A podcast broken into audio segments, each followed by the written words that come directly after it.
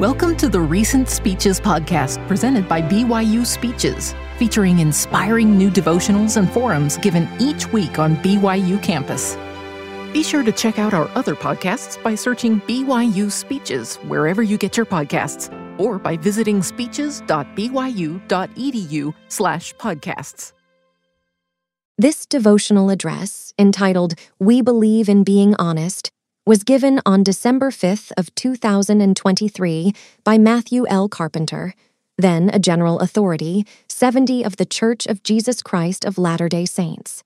My wife Shelley and I recently returned from serving for three years in the area presidency of the Africa Central area. We loved it. We love the people and the opportunity to see firsthand the Lord hastening his work in Africa. The church is growing rapidly there. Many of the noble people of Africa believe in Jesus Christ and seek for greater hope that comes from him. They live simply.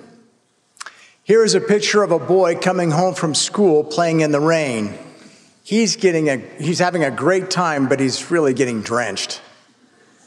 We found that many Africans are quick to laugh in the face of challenges. For many living in Africa, economic challenges are very real.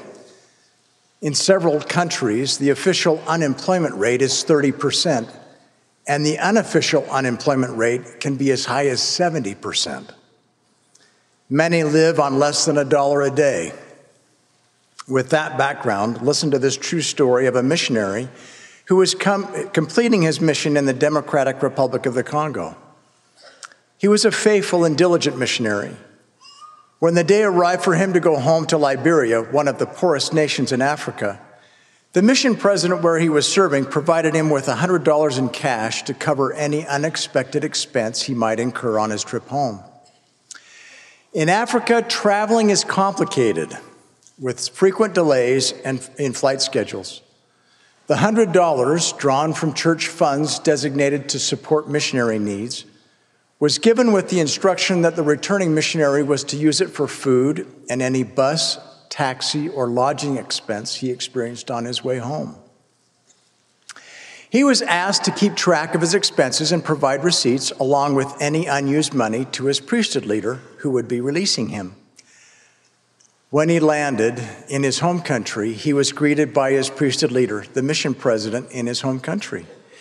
The, mission, the priesthood leader extended to him a release as a full time missionary.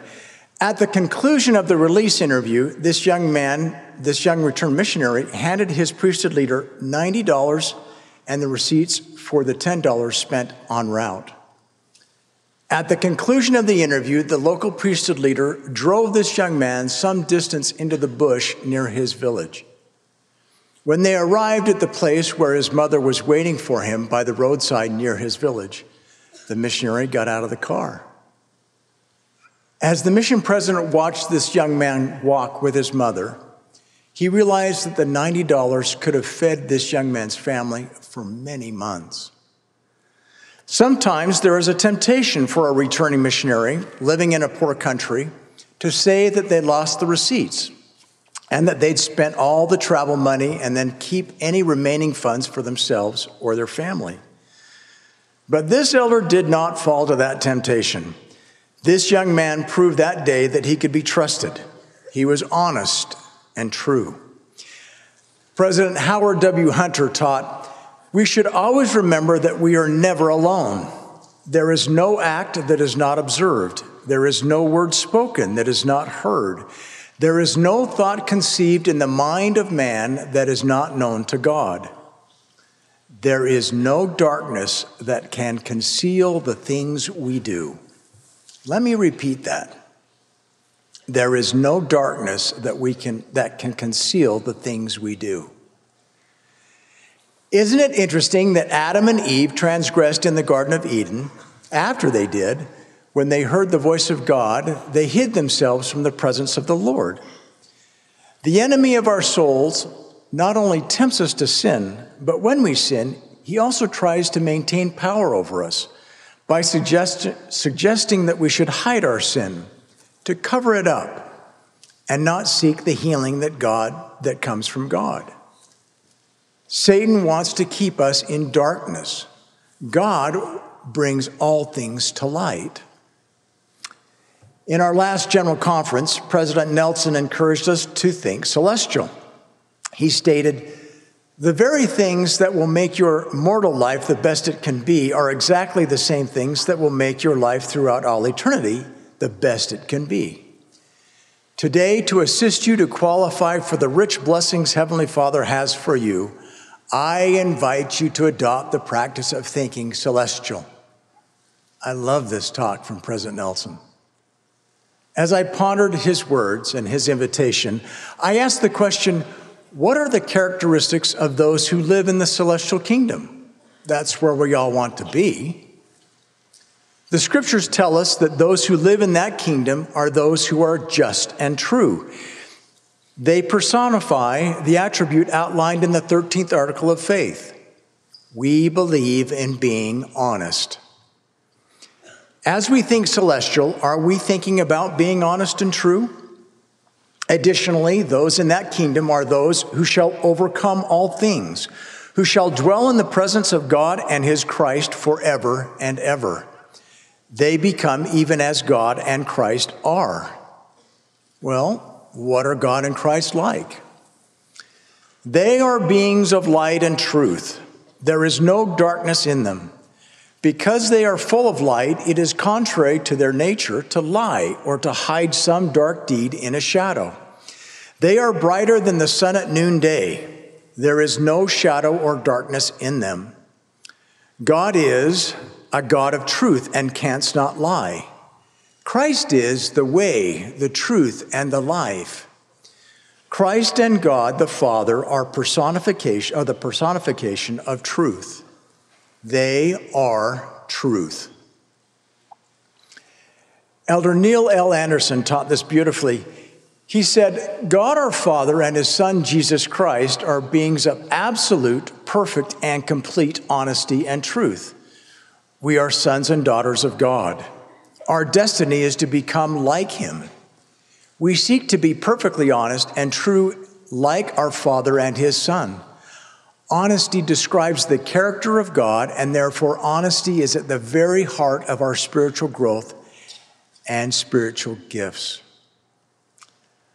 What are the implications of God and Christ being completely honest? Because God and Christ, by definition, are truth and they cannot lie, we can trust whatever they say. The scriptures teach this clearly. For as I, the Lord God, liveth, even so my words cannot return void for as they go forth out of my mouth, they must be fulfilled.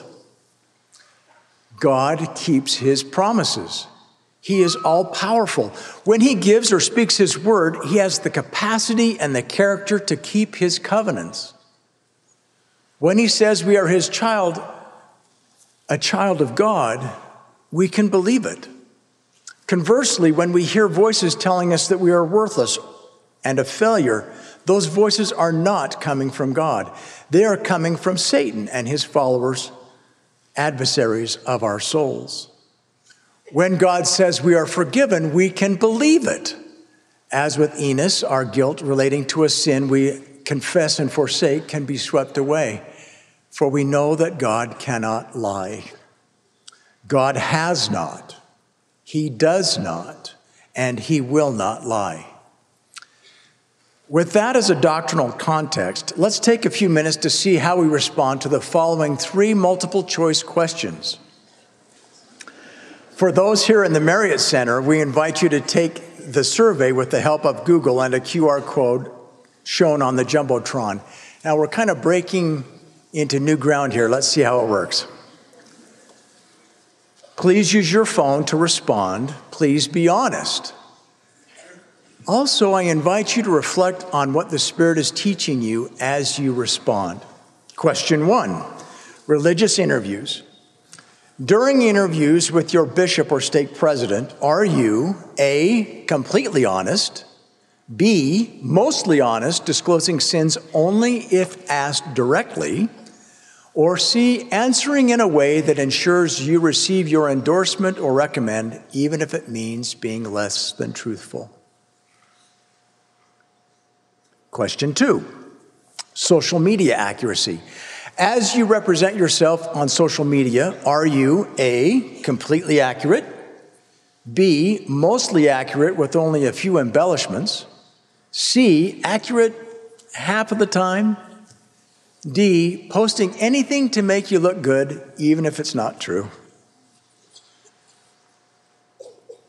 Question three academic integrity.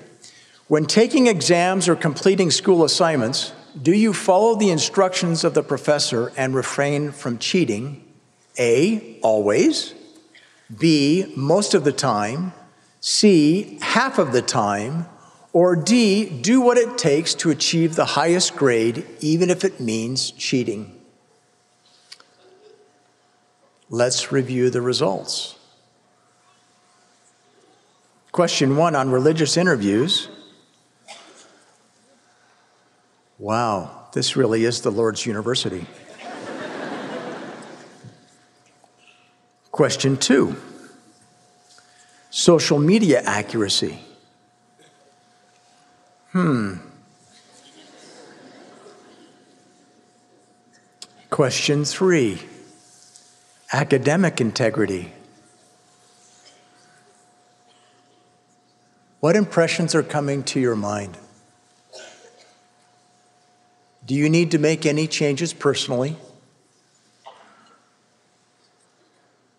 In a recent study, approximately 40% of U.S. residents reported that they lied often. What does it mean for us to be honest? Some may say that to be honest means that we do not tell lies.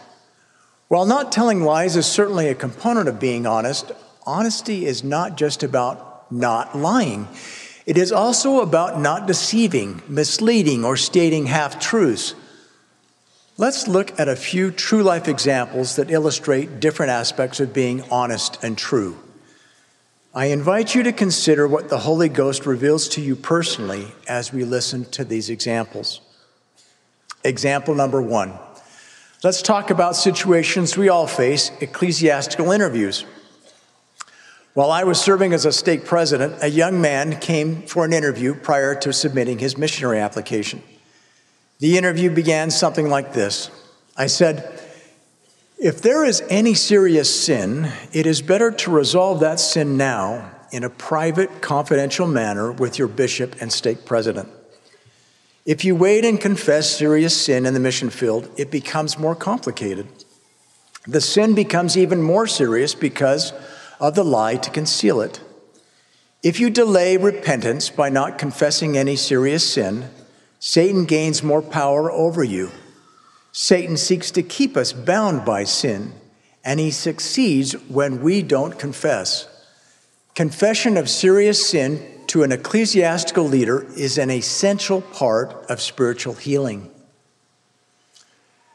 After sharing this with the young man, he answered the questions I asked, stating he was fully worthy. But something didn't feel quite right. So we set up another meeting for the following week to continue our interview. At the beginning of our interview the next week, the young man confessed to a long standing sinful addiction. During interviews, do we ever resort to sharing incomplete truths, misleading statements, or even blatant lies? At times, we may not want to confront the truth of our sins because of embarrassment or the feel of appearing imperfect. We may be tempted to give evasive responses that can mislead, or we may even outright lie.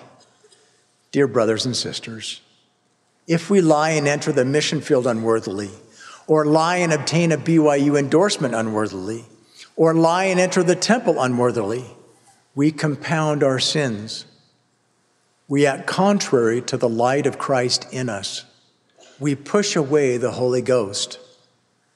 When we hide or cover up our sins, we open ourselves to be under the power of Satan, and that is a path of darkness, not light. We are not thinking celestial.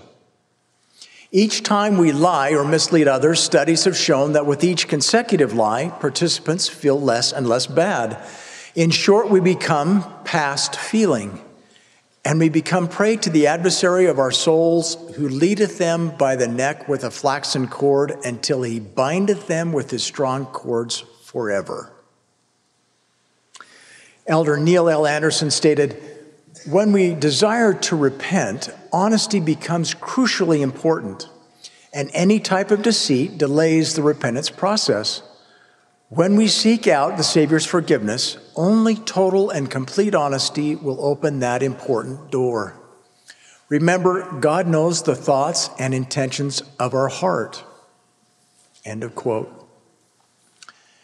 If we have made mistakes, Christ stands ready to forgive us now, as soon and as often as we truly repent. When we repent, our guilt is swept away and we feel peace of conscience. What a great feeling that is. The young man preparing for the, his mission fully confessed. We delayed the submission of his mission papers for a time. The full confession helped him to seek help. He fully repented of his sins and entered the mission field worthily, free of the addiction that had been binding him. If we are thinking celestial, we are honest in our interviews with our ecclesiastical leaders. What has the Holy Ghost revealed to you in this example? Example number two How do we represent ourselves online? One study found that 43% of men admitted to making up facts about themselves online. I guess that's what guys do. Another study found that more than 80% of men and women reported that their Facebook profile did not display a completely accurate reflection of themselves and their lives. Perhaps more importantly, how do we represent ourselves to our friends, our family members, or our spouse, or those who are, for those who are single, our future spouse? The following is a true story shared with permission, and the names have been changed. A former student at BYU shared the following experience about choosing her marriage partner. While I was dating at BYU, the principle of honesty in my romantic relationship ultimately helped me decide whom I want, wanted to marry. When Sam and I were in a serious relationship, I shared with him my desire for complete transparency in my future marriage relationship. For me, transparency was very important. He was transparent, vulnerable, and honest about his weaknesses, even though it was hard work to be open. I knew that through the atonement of Jesus Christ, he was clean and worthy and could overcome his weaknesses. We dated for many more months, but eventually knew it wasn't right for us to get married at that time because of other areas in which we both needed to grow individually. Much later, I started dating, going on dates with Jack. We both saw the potential for marriage someday. However, Jack was not willing to be transparent and vulnerable with me.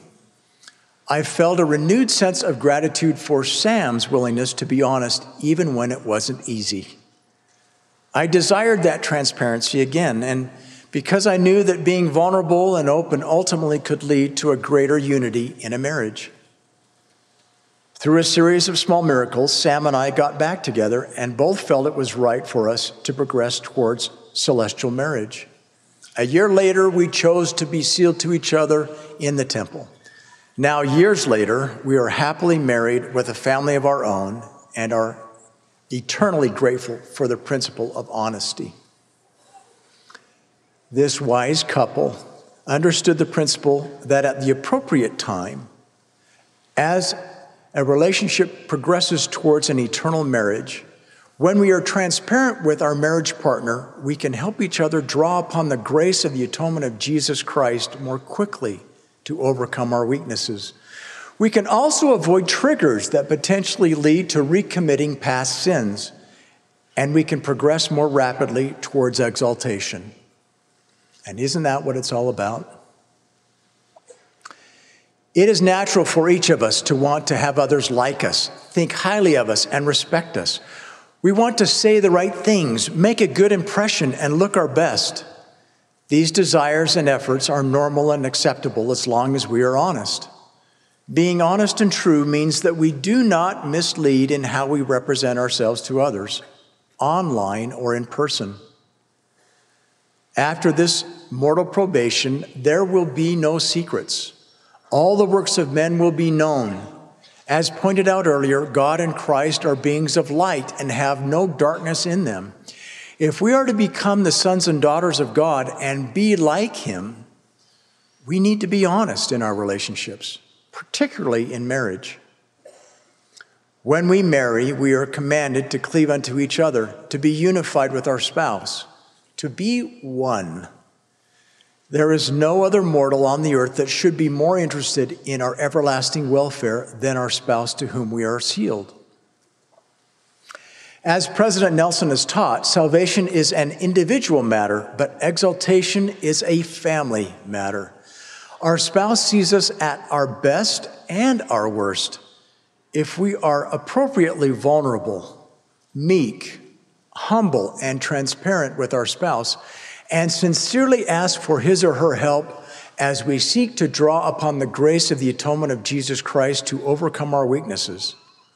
Our spouse can provide loving encouragement and support in our journey. I have a personal testimony of this principle. As a young man and during my mission, I had many opportunities for leadership and speaking and public speaking. In some cases, speaking to groups of up to 10,000 people. For an 18 year old, that was a big deal. Public speaking for me was easy and natural. After my mission, I experienced a mental block and I struggled to overcome a paralyzing fear of public speaking for over 15 years. I could not speak to more than two people at a time. The thought of giving a presentation in a classroom or speaking in a sacrament meeting was terrifying. I had sweat all the way down to my belt buckle. Although I didn't know it at the time, I experienced what we now know as panic attacks and anxiety.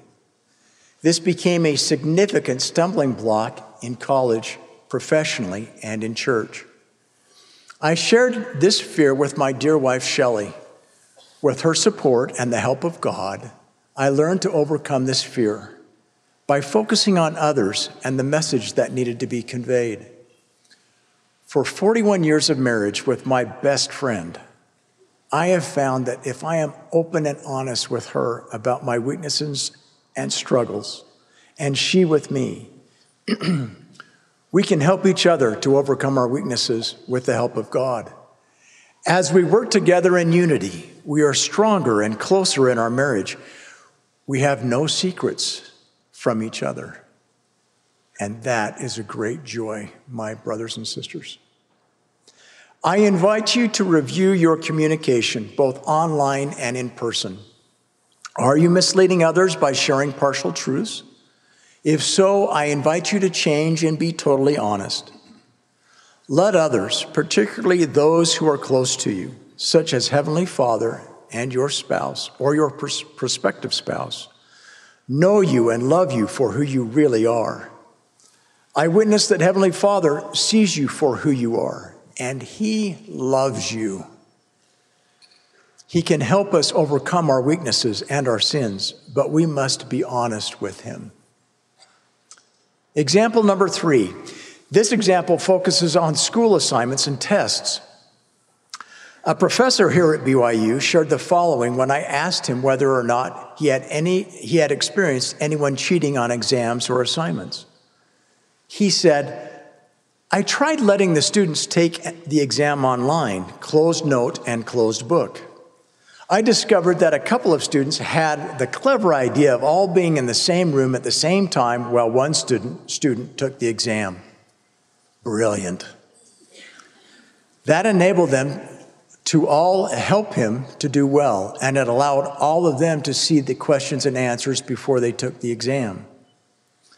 I only found out about this because one of the women who participated was consumed by her guilt. So she came in and confessed and told me how they had all cheated.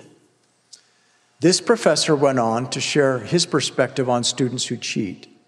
He states, one of the challenges I've seen with all of this is not that these are bad kids, but they do rob themselves of the opportunity that school was designed to be.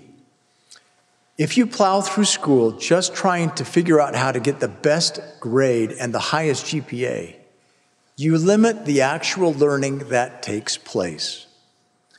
This professor told me that because the woman was honest, she did not fail the exam or the class, but she did incur some penalties.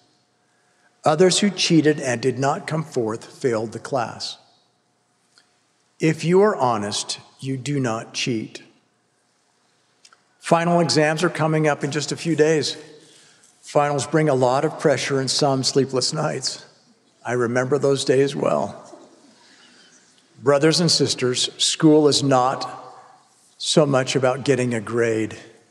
It is about shaping you to be men and women who are not only proficient in your field of study, but particularly from BYU, you are also men and women who are honest and true.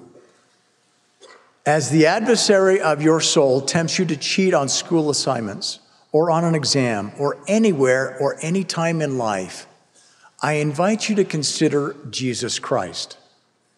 Do you think that the Savior of mankind cheated going through the atonement? He paid the price for every sin for those who repent. That means he suffered for everyone. He did not take a shortcut, bypassing anyone with the last name that begins with the letter A or Z. He lovingly, dutifully completed the assignment from Heavenly Father to take upon himself all our sins. Jesus Christ is not a cheater. Jesus Christ stands ready to lift and empower you as you are honest with Him and follow His direction. I invite you to follow Jesus Christ and be honest in all you do. Be honest in your ecclesiastical interviews, and where needed, seek the peace and healing that comes through repentance. Be honest in your relationships with God and your friends and family, especially your spouse. Be honest in your academic and professional pursuits. As you are honest in all you do, you will feel happier you will feel more full of light. You will feel more confident and more comfortable in your relationships with others. I testify that God is honest. He is a God of truth. Jesus Christ is the way, the truth, and the light. We can trust him. During this Christmas season, I testify that Christ was born of Mary in Bethlehem, that he lived a life of honesty and truth, and that he lives today.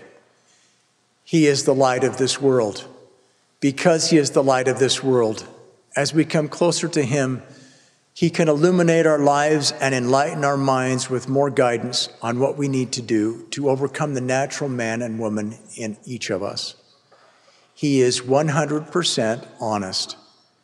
He completed the atonement for each and every one of God's children. He did not skip over you. He did not skip over me. He did not skip over anyone.